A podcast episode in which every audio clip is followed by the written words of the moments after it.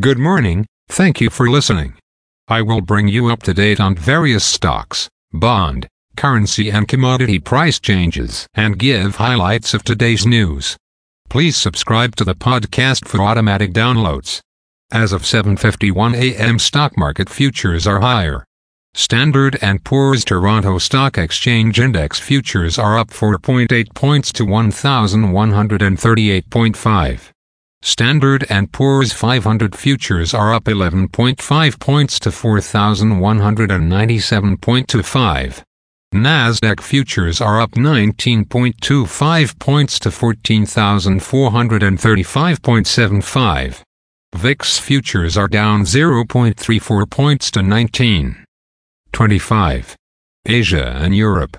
The Nikkei 225 in Japan was up 183.04 points to 30,858.85. The China CSI 300 was down 11.27 points to 3,572.51. The DAX in Germany is up 85.61 points to 14,802.15. The CAC 40 in France is up 72.44 points to 6,897.51. The FTSE 100 in London is up 38.82 points to 7,366.21. Commodity markets. Gold is up $3.55 to $2,009.15. Silver is down 1 cent to $23.38. Crude oil is up 80 cents to $83.11. Copper is down $0 to $3.66. Natural gas is up 4 cents to $3.39. December corn is called to open higher at $4.78.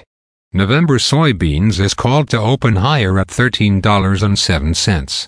December wheat is called to open lower at $5.59. The Canadian dollar is 1.3829.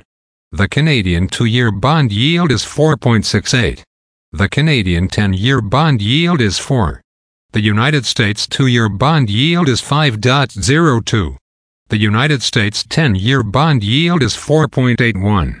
Bitcoin is at $34,515. Highlights of today's news.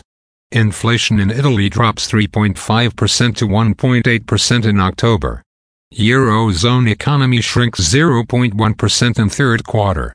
Japan's industrial production down 4.6% in September.